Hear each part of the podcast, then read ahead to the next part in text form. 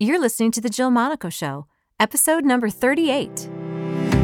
Welcome to The Jill Monaco Show. I'm your host, Jill. Each week, I hope to bring you a message that inspires, encourages, or challenges you to go after and live a life you love.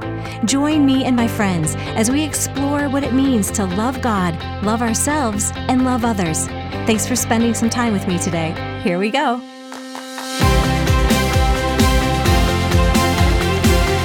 Welcome back to the Jill Monaco Show. So, the last couple episodes have been a little more intense than normal.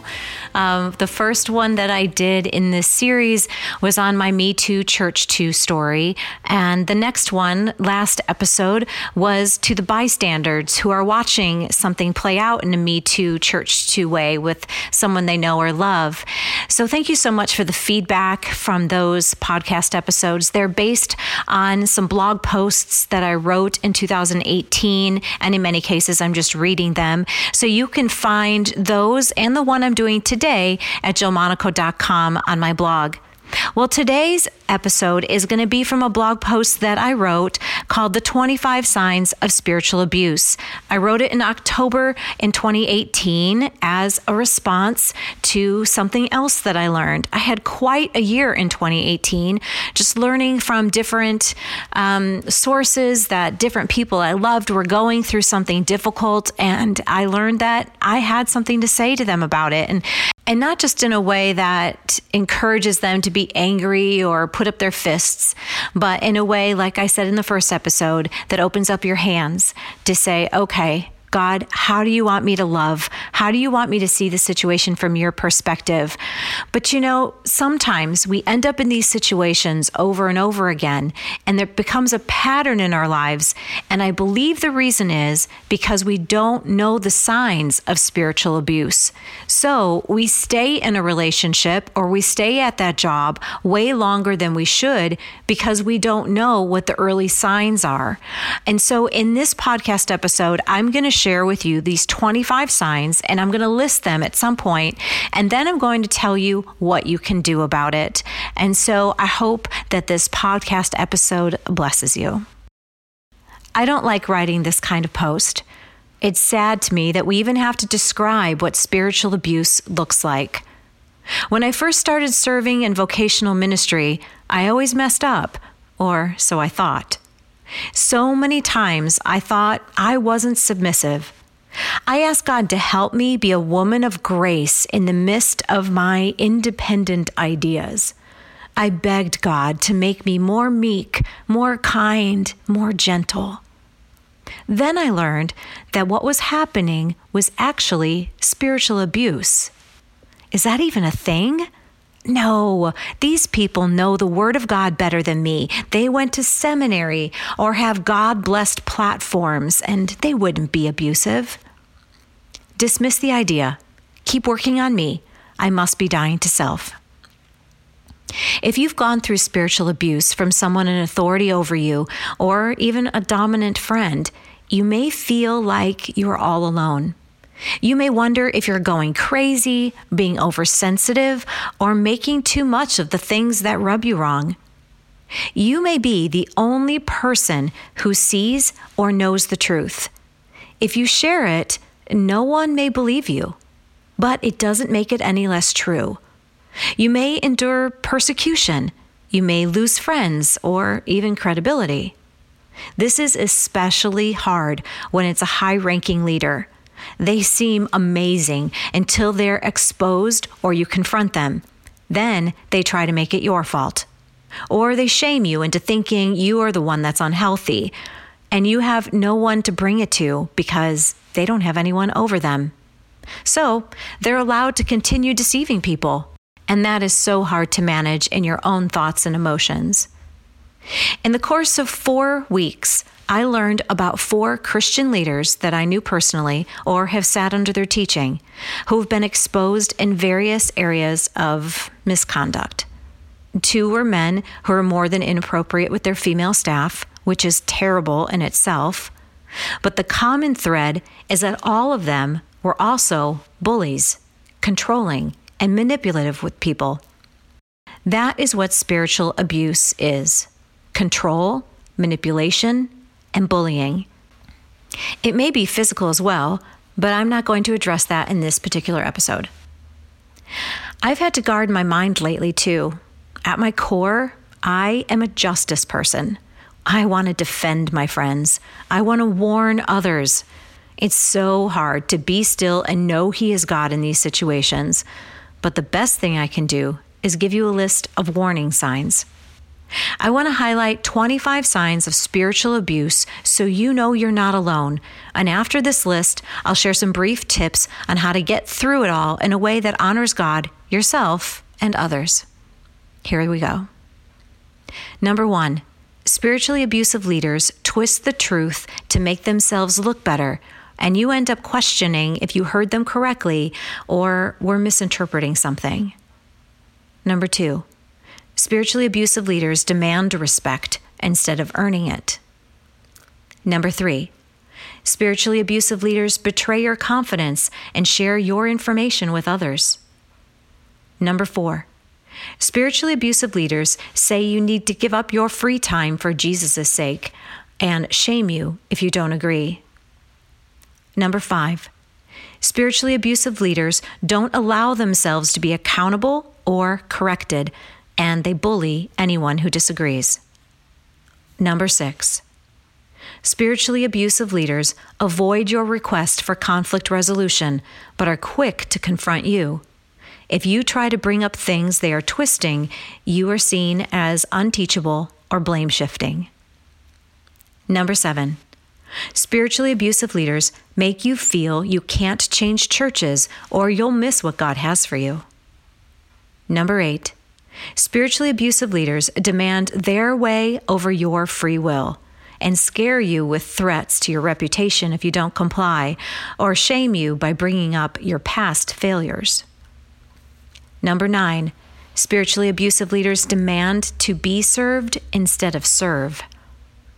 Number 10, spiritually abusive leaders silence their critics by making them the bad guy. Number 11, Spiritually abusive leaders don't give you credit for your ideas and successes, but take the credit for themselves. Number 12. Spiritually abusive leaders bully, shame, or tease you into breaking your communicated boundaries. Number 13. Spiritually abusive leaders dismiss you when you no longer serve their need. Number 14. Spiritually abusive leaders accuse you of stealing their message when you grow beyond them. Number 15, spiritually abusive leaders gaslight you into thinking you are crazy. Number 16, spiritually abusive leaders can't admit fault but use the knowledge of others' fault to cause fear and intimidation.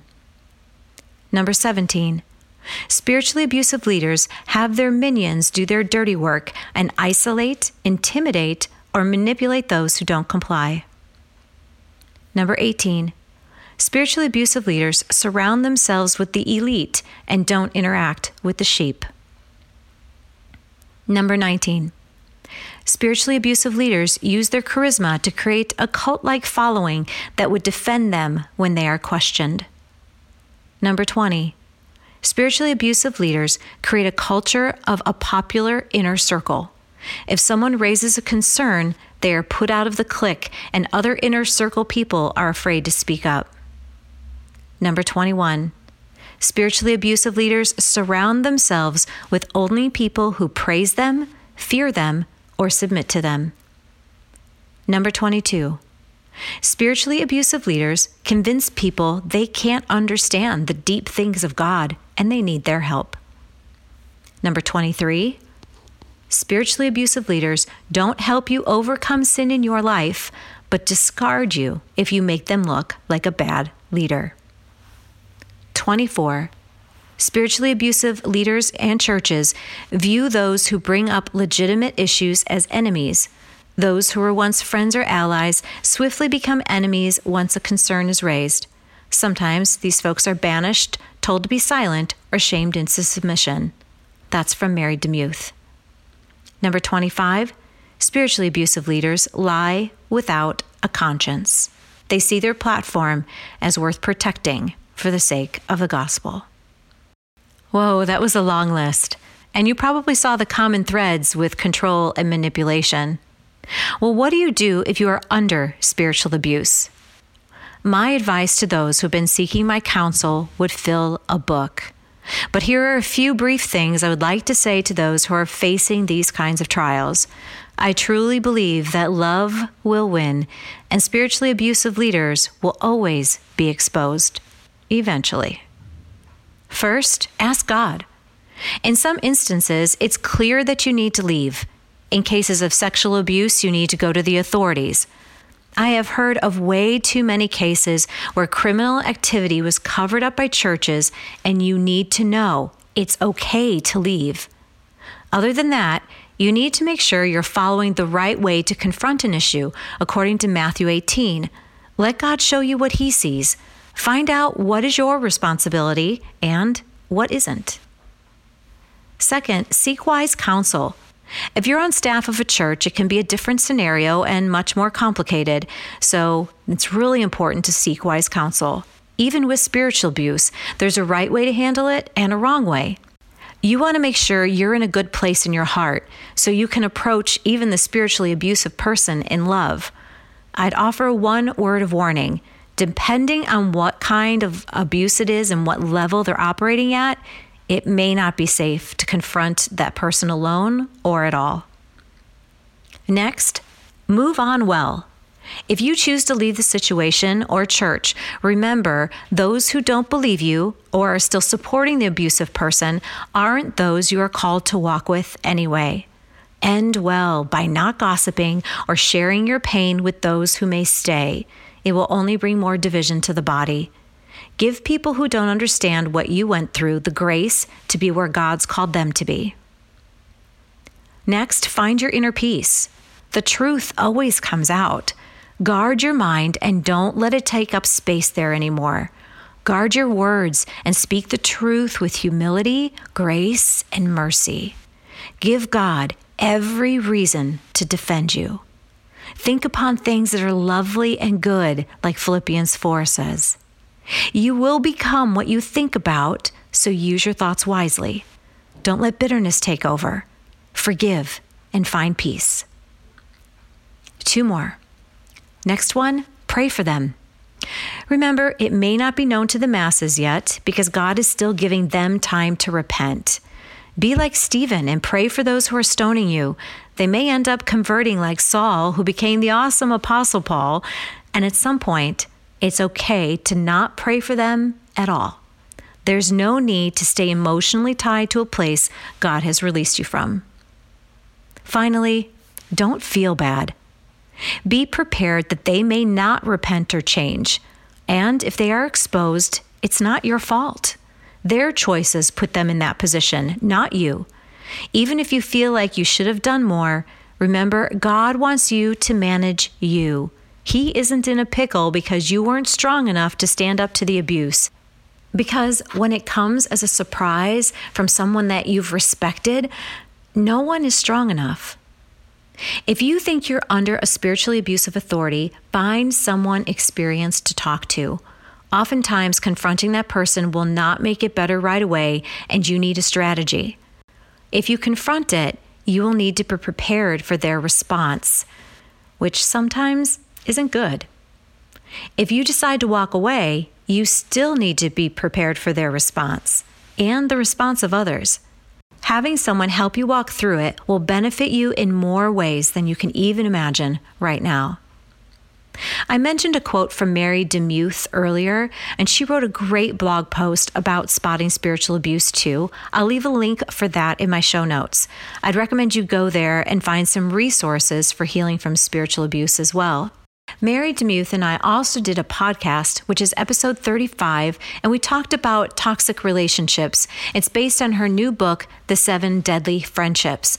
I really think that that would help you a lot if you're going through something like this. And if you need help making some decisions about your next steps or want to process something that you may be going through, please reach out to me for freedom coaching. You can send me an email at jill at jillmonaco.com.